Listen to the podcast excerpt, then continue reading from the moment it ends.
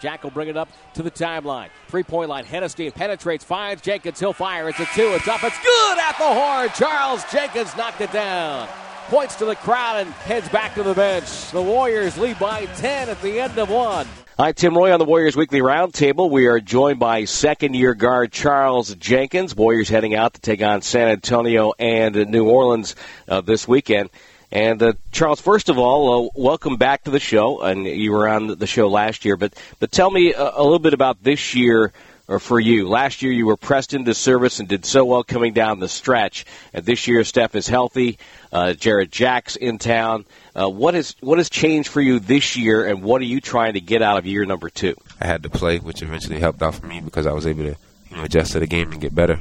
This year we got Steph back healthy in addition to Jared Jack. So my job is just to stay ready whenever my number's called. There's going to be nights where I don't play at all, and there's going to be nights where coach need me. So one of the things that I've learned this year is just to continue to work on my game off the court. When my number be called, just play well for the time that I'm out there. Putting in the work has never been a problem for you. As I've watched you, work out before games and after practices and so on. How much more confident are you in that mid-range jump shot as opposed to when you first came to the Warriors? Because that's like money for you now. I'm very confident. I think my teammates help me out with that a lot. Because they let me know that any chance that I have that shot, and I feel like I'm open, take it just because they know it's a good shot for me. I think Steph nicknamed me Mr. Mid-Range this summer. It definitely did a great amount of confidence. Gave me a great amount of confidence just because I know that a great shooter gave me a compliment on my shooting ability. So I'm on the court, and every time I'm open, the fact that when I shoot it, I hear Steph scream Mr. Mid-Range. It's always a good feeling. That is a good feeling. That's a compliment because Steph is one of the best shooters in the game. Yeah. Tell me a little bit about the situation for you coming off the bench, because I think one of the things that Mark Jackson does is he keeps a lot of people involved. Yourself, Kent Bazemore, you might come in for defense, you might come in for an 8-minute run. How does that help keep you, in tune with the game and keep you alert and focused and ready? Just knowing that, that there's a possibility that I'm going to play. I just always come in the game with the mindset of a starter, knowing that I got to be on the court and make plays. Obviously I don't start, but that's just the mindset I have, just to make sure that I'm ready at all times. And what when you're on the bench, you're watching, say, a guy like Jarrett Jack. What do you learn from a guy like Jarrett Jack? What kind of things do you take from his game? Just the way he changed the game when he's in. He always watch and see how the game's going before he subbed in. He always kind of tell the guys that's going to be on the second unit that we need to pick it up or or play to the same level as the starters are playing. He always come in the game and make some type of impact. So me being a second-year player, still having a lot to learn. He's a great person to be around just because when he comes in the game, he's always looking to either change the tempo or, or continue at the same pace that our other guys have started. Yeah, it's interesting because I think a lot of players, especially early in their careers, they don't get the fact that you can learn a lot by just watching how the game's going, and you can apply that to when you get on the floor.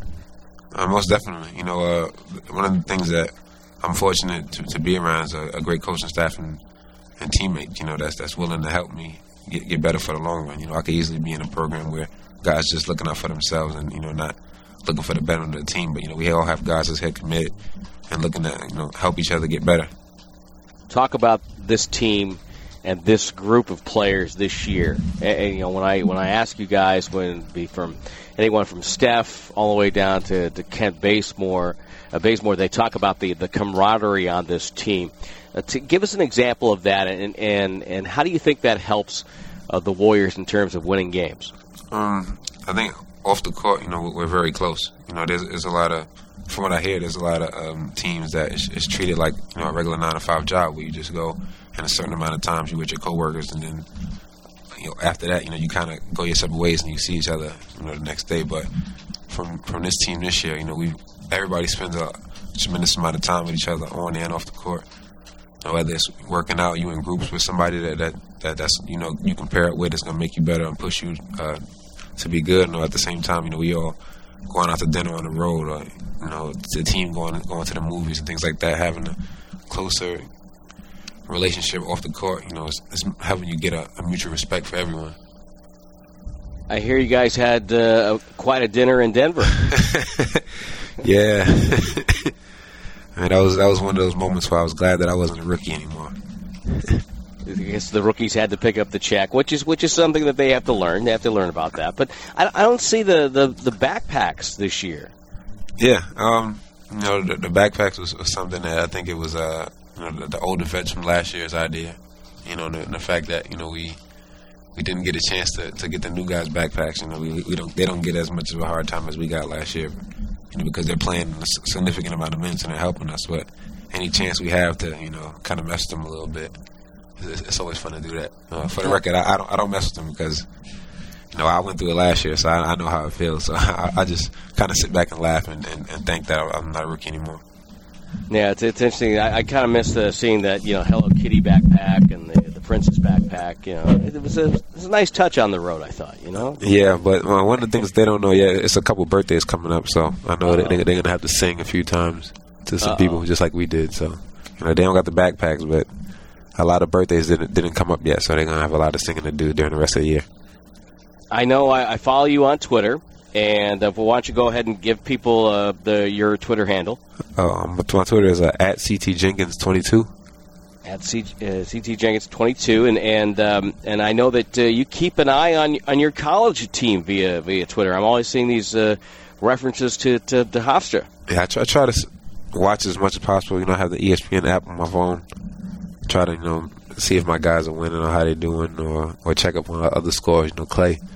I keep on Clay's school and Kent Bazemore school just because, you know, those guys don't really go in depth on how well their school's doing. But I always, you know, remind them, like, you know, if your school won tonight or my school won or who lost and things like that. Now, are you a big social media guy? Do you like it? Yeah, you can say that. You know, I get a chance to, you know, interact with fans all the time, or, you know, if I play video games, I'll get, like, you know, some fans' gamer tags and play against them, or give out things on Twitter. So I think I'm big on social media. It's really funny, you know, and I'm, you know, I was the probably the last one to get dragged to Twitter, but the fan interaction is so much fun, especially with our fan base.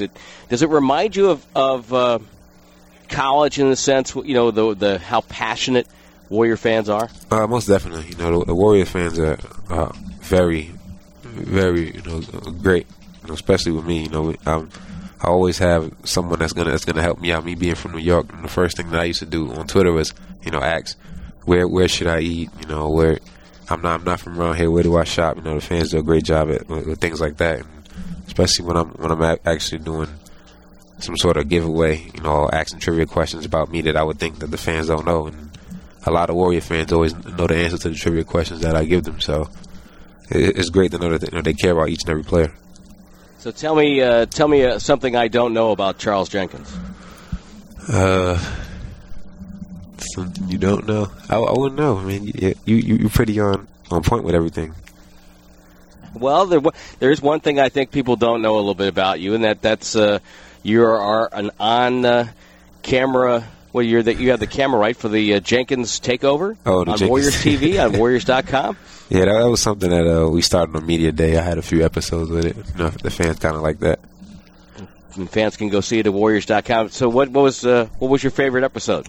My favorite episode had to be when we played at Maccabi Haifa. And we was downtown Oakland, and I had the fans thinking that they were winning some type of big some big tickets to a game when actually the game was free. It was our exhibition game. I had a lot of fun with that, getting to see which fans really know about the Warriors. Oh man, that is must see TV. By the way, you want to definitely check that out. Are you surprised at how well this team is doing?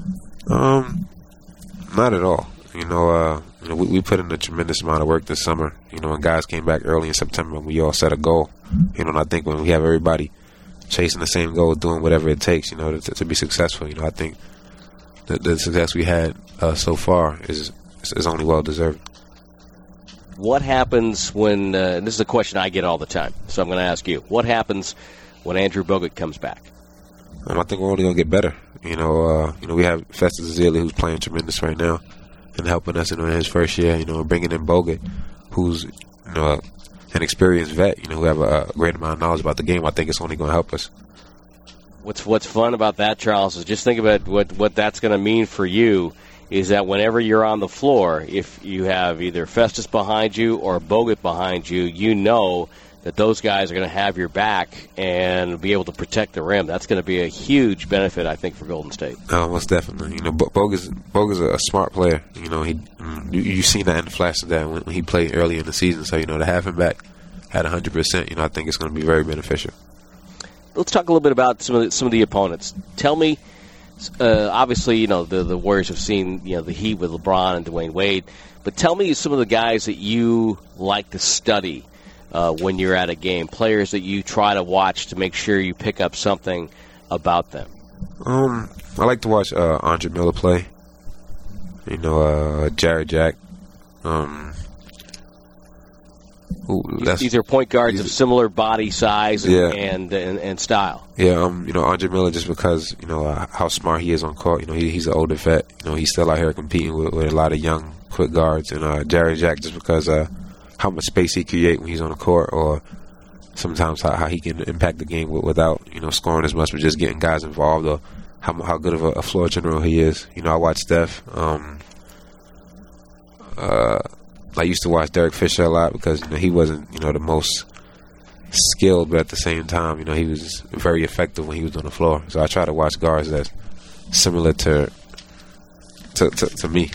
Yeah, Derek Fisher is a great overachiever in the sense where, you know, he wasn't blessed with the great point guard skills, but he found a way to be effective on the floor and to get his shot. And the other thing, Andre Miller, I mean, you talk about a guy, he's never been on an all-star team, but I've never seen anybody able to lock him up or to keep him from going to where he wants to go. He just knows how to play, and you know, he knows what his game is, and he doesn't deviate from that. And I think that's one reason why he's so effective. Yeah, most definitely. You know, he's...